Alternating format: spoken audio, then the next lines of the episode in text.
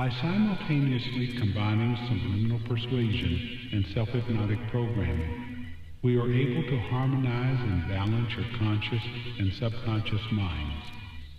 When these two become as one, you have access to your superconscious mind. Your superconscious mind is one with the universal subconscious mind. When you become one with this mind, you are enlightened. In a moment, consciously, all that you will hear is the music.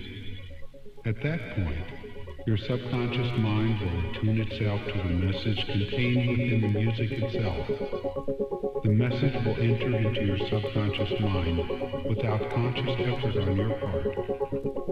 And so the orderly adjustments, restorations, and renewals will take place in your life, in your mind, as they should. Easily,